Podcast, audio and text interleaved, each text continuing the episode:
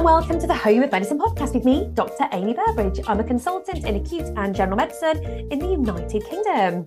And today I'm joined by... Hi, my name is Ben Lovell. I am also a consultant in acute and general medicine working in London.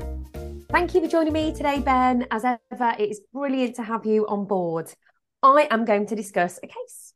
Go for it. So this was, again, quite recent in the last few weeks. And it was early morning and I was the acute medical consultant on call. So for that, I tend to cover the medical decisions unit. However, sometimes we have lots of people in the emergency department who are unwell and need a senior review. On this particular day, there were 33 patients to see in the emergency department, which was a huge number of patients. And there was me, and I, for any will in the world, I am never going to see that many patients properly and be able to make decisions. So the reason why this was a very difficult day is I went to see the first patient. She was a 51-year-old female who had quite a significant past medical history of note.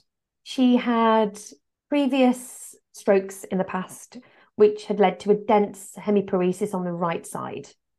She was actually a resident in a nursing home because of the strokes.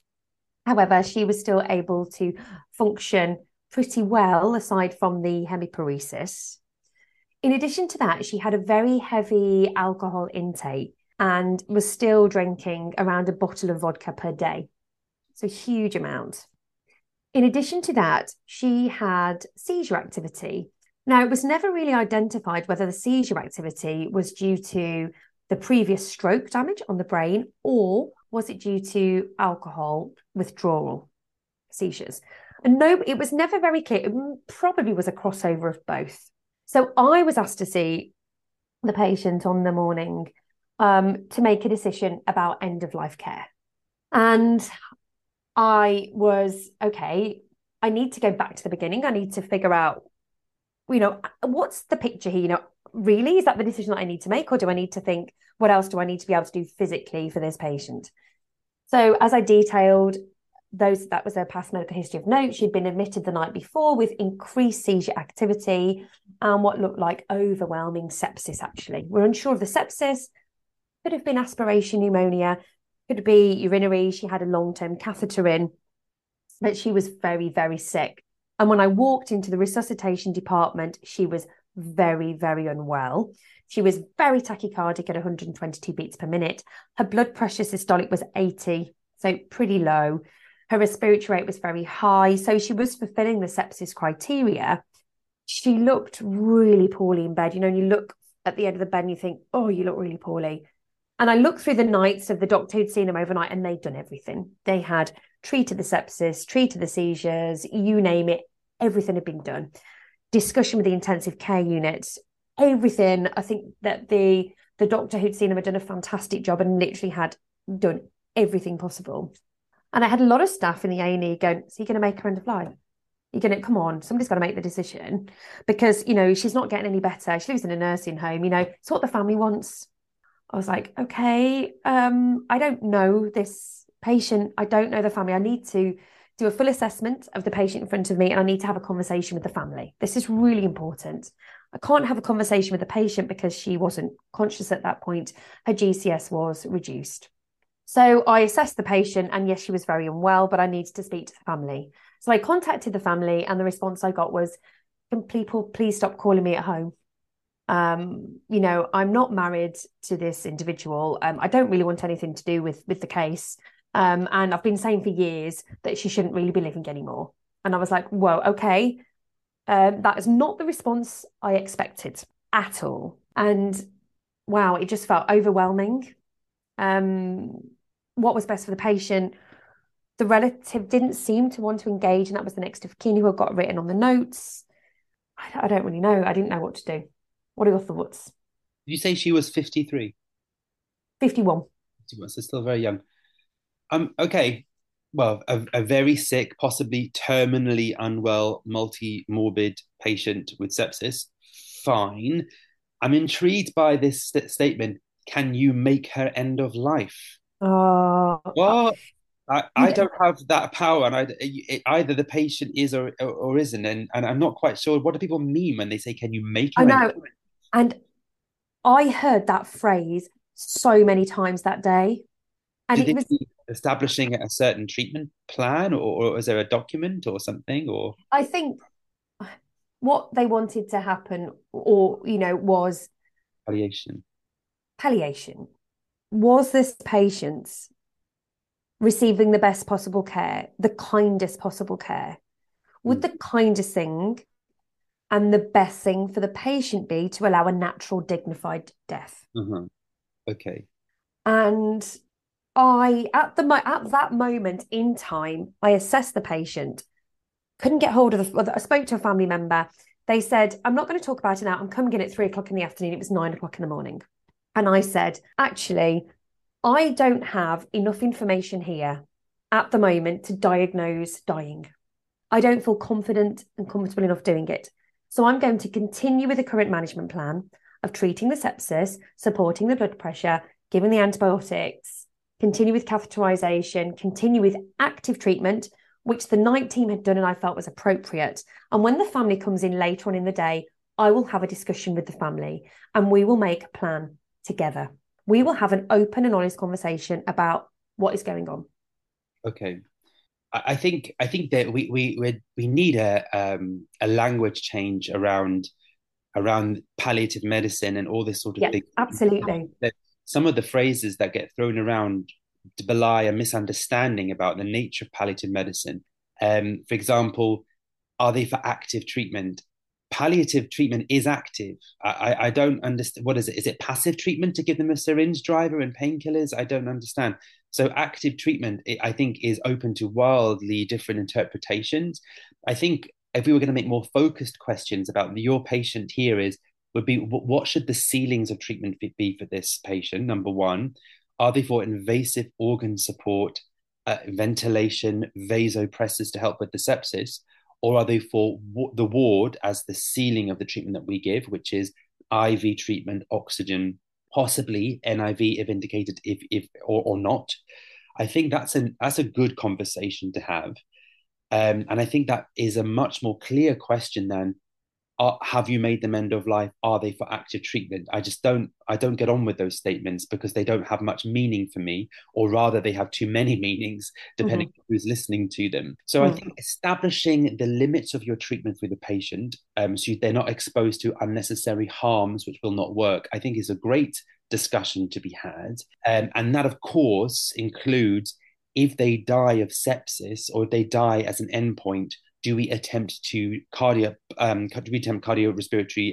resuscitation, or do we not do that? And that's part of what the treatment's on. I think those are clear questions which need to be answered within a relatively short time frame, because it sounds that she could be terminally well within the next few hours. I also think there is still a very binary thought process as therefore treatment for the sepsis or therefore palliative care. Palliative care is a very complex specialty. And part of treatment can involve giving fluids and antibiotics. That can still be part of really good treatment of someone who is at the end of their life. And I think we have to remember that palliative care for people now is responsive to the patient rather than prescriptive. You and I remember the Liverpool Care Pathway from, was it the early thousands? A long time ago, yeah, absolutely. It was an idea that if you or I or anyone decided the patient was dying, they were put on the LCP, which said no fluids, no antibiotics, just a cocktail of morphamidazolam anti-secretory medications. And so then, of course, death became a foretold conclusion because we withdrew everything else. And the reason why that was binned, and we now have much more responsive pathways and treatment care plans in progress, is that we look at the patient in front of us and say, what does this patient now to be out of pain, out of distress? What other treatments do they need? And anything can go. You can give them anything which you think will be helpful to that patient. You can even say, I've only just clocked this patient. I can't get a sense of whether they're dying or not, which is what you said, because dying can be quite slippery to diagnose, I find, even with my years of experience. I think we keep giving them the antibiotics, we keep giving them the fluids, but we can also, if they are in a lot of pain, give them a bit of morphine. If they're suffering from terrible distress or agitation, we can give them a bit of midazolam, but it doesn't mean that we are doing the Liverpool Care Pathway and that's all they're going to get. And I wonder if it's a legacy of that people still find this either-or thinking, this binary thinking. Like, well, I don't understand, why are you giving oxygen? I thought they were dying. We're not doing OBS anymore. You know, we don't think like that anymore. We think about what's my patient, this human being in front of me. What do they need now? And that could be a very wide variety of treatments. I genuinely find it the most difficult part of my job as an acute physician is diagnosing somebody who's dying. And if they are dying, is that dying going to be imminent, or is it days or weeks? That's what relatives know, don't they? They want to know. I want to know, and that's the question I'm asked. Should I stay? Can I go, or will it be? And it's difficult to tell. We always get it wrong. I feel like always get it wrong, and that's. I'm just going to throw something else in the mix now, which made the day more challenging. So I went to see a 63-year-old gentleman in resus after this lady who I'd seen, and I'd decided at the time, whether right or wrong, but at the time, the right time for her was to carry on with active treatment. I needed to talk to the family. I needed to have an open and honest conversation. I needed to find out a lot more information, and they were going to come in and we're going to have this conversation. So that was okay. I moved on to patient number 2 of the day. He was in the resuscitation area. He was a 63-year-old gentleman who wasn't normally looked after in the hospital where we were at, and in fact had all of his care at a different hospital, but had come to us overnight because he had ECG changes suggestive of a STEMI. He had a background history of hepatocellular carcinoma, which was for no further chemotherapy or any further oncological treatments. And the decision had been made by the oncology team that he was for palliative treatment only from the perspective of his malignancy. He was at a local hospital and was sent over to us, as I say, with a query STEMI. But when he came, his potassium was over 8. And the ECG changes suggestive of a STEMI were actually hyperkalemia. He had a tall tented T wave. He had a low flat P wave. And he had a very broad, bizarre QRS complex, all suggestive of hyperkalemia. He was seen by the cardiology team who said, this isn't a STEMI, this is hyperkalemia, treat the hyperkalemia. So overnight, the same doctor who'd seen the other lady I'd just seen had seen this gentleman and again set an excellent management plan in place and had treated all of his acute medical problems appropriately. So had treated the hyperkalemia. In addition to that, he got an acute kidney injury with a very high urea and a very high creatinine, and his liver function was also abnormal. So he had an INR, which was 2. He had a climbing bilirubin and a climbing alk phos and ALT. And it all sort of fits a hepatorenal syndrome type picture. And I saw him and he looked unwell, as you'd expect a gentleman with all of these things going on. But he was very chatty, sitting up in bed, looked incredibly, it was really interesting. And so I took a history and I examined him. He had very large, tense ascites, which was causing quite a lot of discomfort, actually. And my concern was, does he have spontaneous bacterial peritonitis as well? Do I need to be thinking about sepsis and treating that? So he had liver failure, renal failure, possible sepsis from SBP. There was a little bit of encephalopathy as well, a little bit of confusion, but was okay. And somebody asked the question, is this gentleman dying? And I was like, well, I don't know. Again, I don't know. I've 2 patients in a row, so I'd seen patient number 1, then patient number 2, and I was being asked the same questions for both cases. And again, I was asked to diagnose dying or recognise a dying patient. And I identified quite a big, maybe not a gap in my knowledge, but more like, I don't feel comfortable making this diagnosis, actually. And what I did is I spoke to the renal team, and I got the renal team to come down from a renal perspective. I got the gastro team to come down from a gastro perspective. And I spoke to the family, and his wife was, I'm on my way, but I live a long way away. We live closer to the other hospital. I don't have transport. And I said, that's okay. Don't worry about it. You're coming in at 4 o'clock this afternoon. I'll have a chat to you then. What are your thoughts? Okay. Apart from I'm not having a very good day.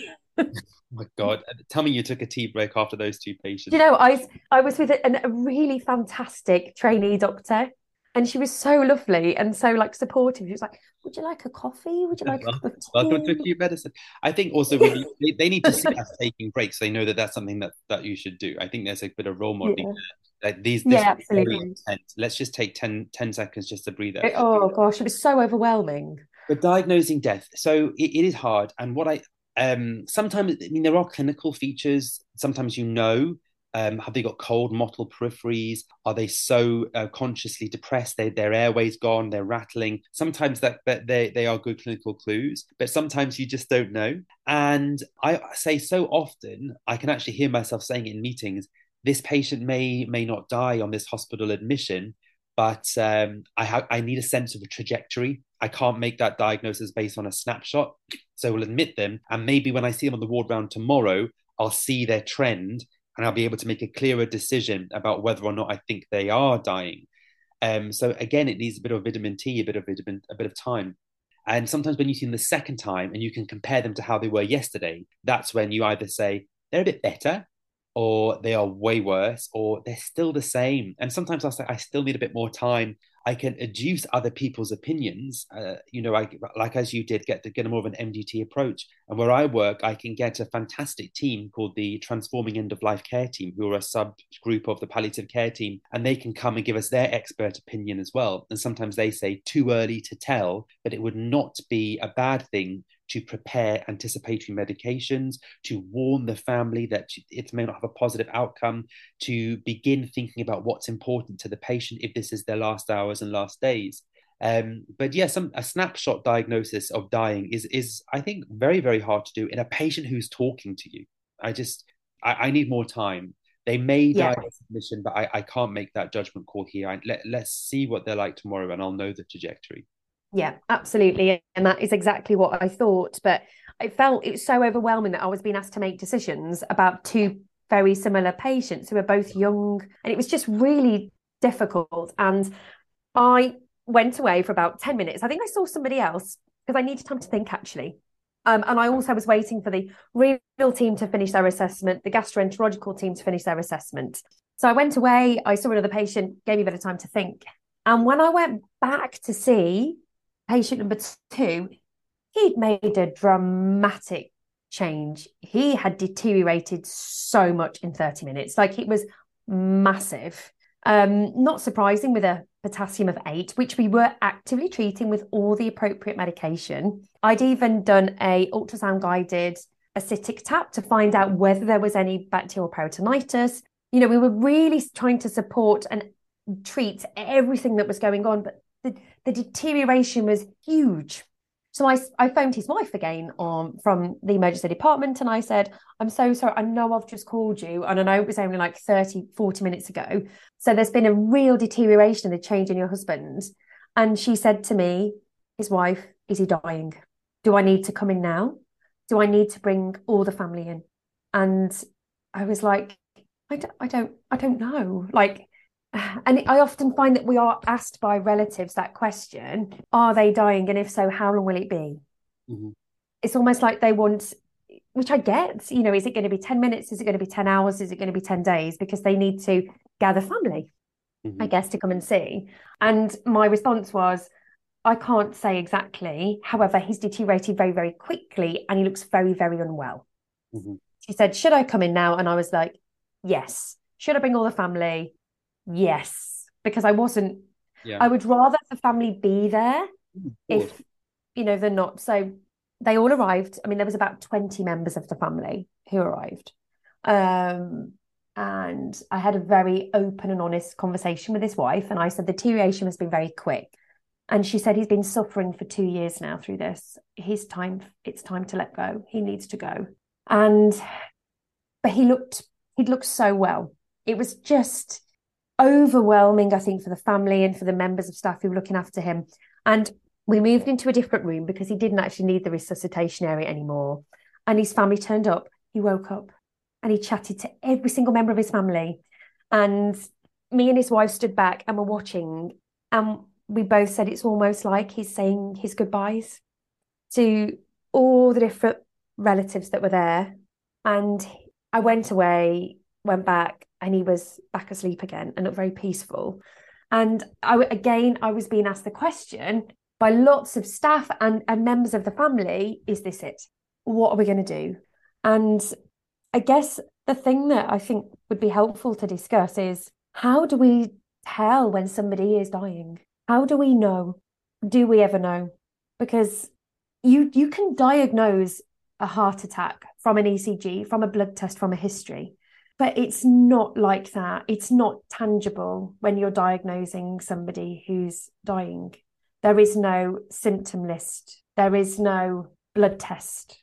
And I just felt like, I don't know, it was really hard, really challenging to make that call. I think you're right. But when we talk about whether someone's dying or not, we move into a world of probabilities, and we find ourselves saying to relatives things like, they may rally, but I would not be surprised if, based on my experience, if he passed away within the next hours or maybe short days after now.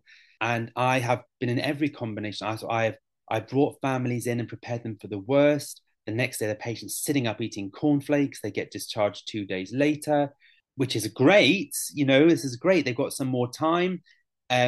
But some families react funny to, you scared us. You scared the life out of us. We brought everybody in. My cousin flew over from Canada and he didn't die. You know, they do expect a bit more exactitude than we're able to offer.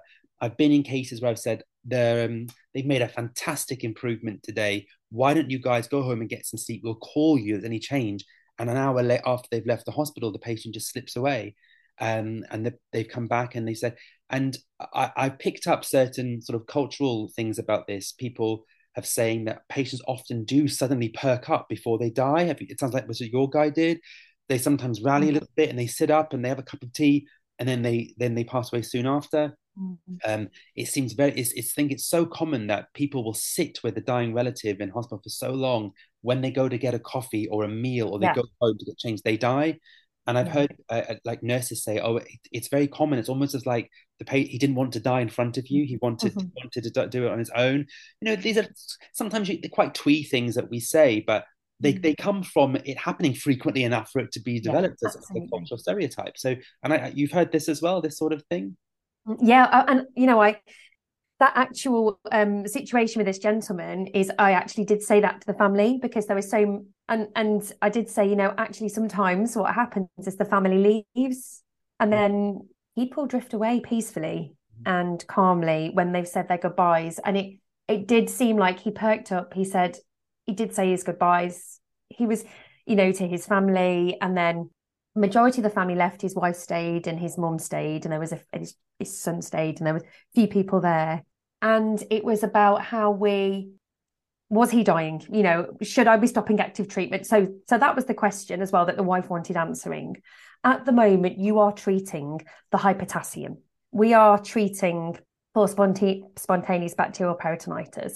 We are treating the liver problems. I was giving him vitamin K for the high INR. So I was giving lots and lots of active treatment. He had lots of cannulas into him. And his wife said to me, is this the right thing to do?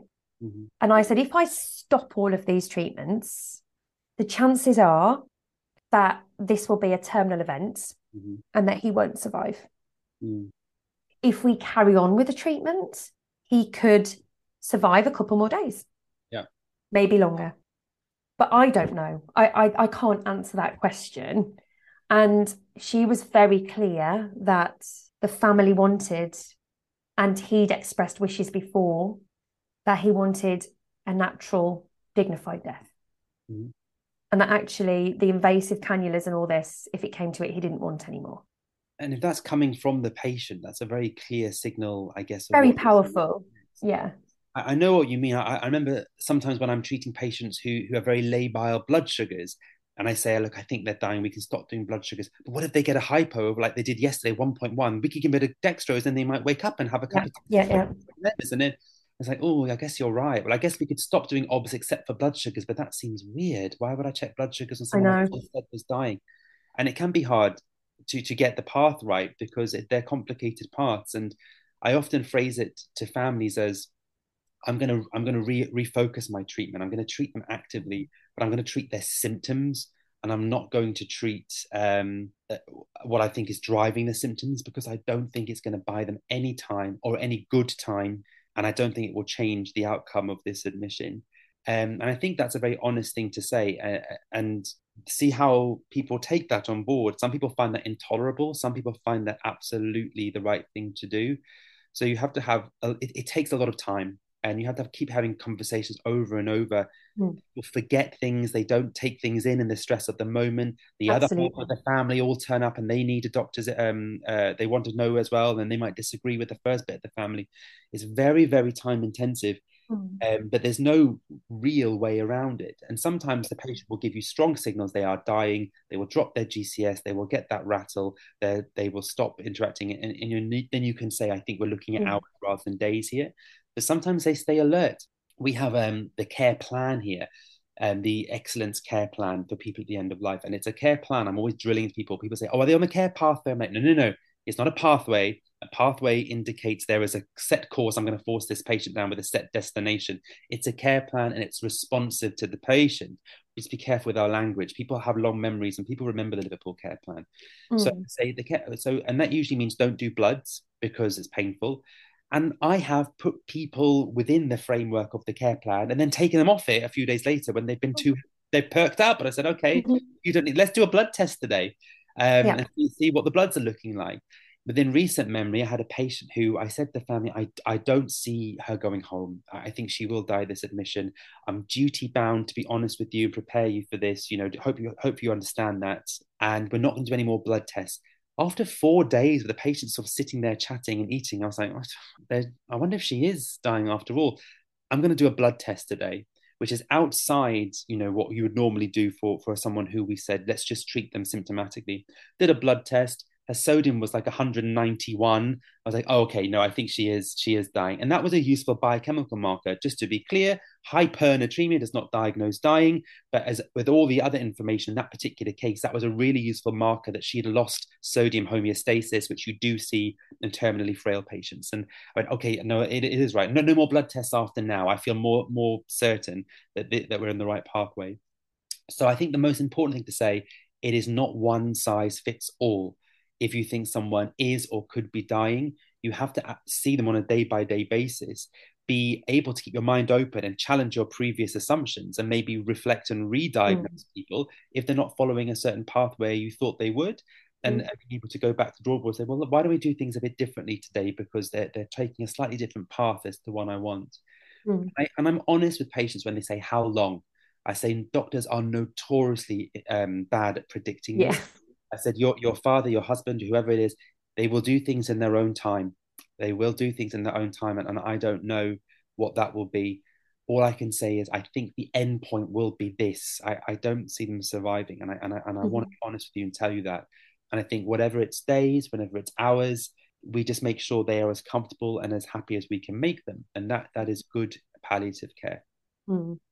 Yeah. And I mean, it was what was really challenging about this case is we were trying to do all of this in a very busy ED department, and it didn't feel like the right environment for the family and the patient, to be honest. It was very noisy. It's just chaotic. Yeah. And we got him we just moved him out of recess, as I say, he didn't need it anymore, and the family were there. And one of the nurses came up to me. I'd had a conversation with the relatives, and we were in agreement that actually stopping the treatment for the hyperkalemia and the sepsis was the right thing to do. And they were very clear that they wanted to allow, and this was going along with the patient's wishes, a natural, dignified, peaceful death. Yeah. And that's what they wanted to happen. So we'd had this conversation, and I had stopped the medication that we'd been giving him. And I had prescribed anticipatory medications if required. So I'd prescribed some morphine, some midazolam, some hyoscine in case, he was in distress. And I stopped these. We stopped the active treatment, and he had these periods of lucidity and chatting and then drifting away. And nurses were wandering past who were looking after him saying, he's not dying, you've got it wrong. Look at him, he's sitting up, he's chatting. You've just stopped all his treatment. Do you think that was the right thing to do? And I was like, oh God, I don't know if this is the right thing to do, but it feels like it was the right thing to do. The family were on board. And that was another challenge as to how to manage the expectations for the members of staff as well. Mm-hmm. Because it's very hard to also nurse a patient who is at the end of their life, mm-hmm. Particularly because they didn't think that it was the right thing to do. So it really highlighted the importance of communicating the decision to the family, but also having an open, honest conversation with the nursing staff, mm-hmm. and explaining why I'd made the decisions and why I was doing what I was doing. It was great that you have this relationship with your nursing colleagues. They're able to come and say things like that, that you, they, oh, you know, yeah. They're able to approach and say, are you sure? But then, of course, the downside of that is you have to be firm in your convictions. I mean, it's fine for people to double check. If people are approaching you in a professional manner and saying, I wonder if this is the right thing to do because I've noticed this, that could be really useful information if you are the senior decision maker for that patient. Mm.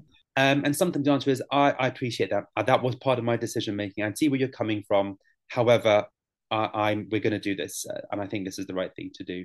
And that's part of the progression through training, isn't it? And developing your skills as a senior physician, as a consultant, and being able to make your decisions and then be convicted enough to stand by them whilst remaining open to other people's perspectives. Yeah, absolutely. I completely agree. It was... and the story of this gentleman is that we did take down all of the medication that we'd been prescribed. He was moved to a different area, a lot quieter, on our admissions unit, and he passed away that evening very peacefully. Sounds like with his family around. So it was, you know, we did the right thing at the right time, and he was in the right place, and his family, I went to see the family, it was about 9 o'clock in the evening, had been moved down, and he was incredibly peaceful, and his family were very happy with the decisions that had been made. Again, I think it was, what was really interesting about these two cases is that they were basically same location, seen one after another. And both of them, I felt like I was being asked to make a very difficult decision about, are they dying or not? And obviously it's not binary. It's not a yes or no decision. And then it made me think about, are we trained to diagnose a dying patient? I don't think we are at medical school. And unfortunately, on the day in question, we didn't have many people from the palliative care team around to help. It was just one of those days when people were on annual leave and things like that. So I didn't have that support because they weren't around. Mm. And that was a challenge. I don't think we are. Well, no, we're definitely not trained to diagnose dying. And I think that probably reflects as it's, I mean, maybe somebody would even challenge it to diagnosis. I don't know. I think Is it a natural part of life? Exactly. In the same, you don't diagnose birth. I don't know.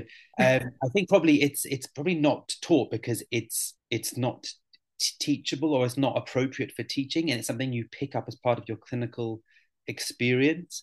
I think compared to when you and I were training to now, there is a much heavier emphasis on good palliative care in general medical curricula than before, which is a really good thing. For example, I know in the IMT, Internal Medicine Training Curriculum, they have a whole section on managing end-of-life care and applying palliative care skills, which I certainly can say was not there when I was a trainee.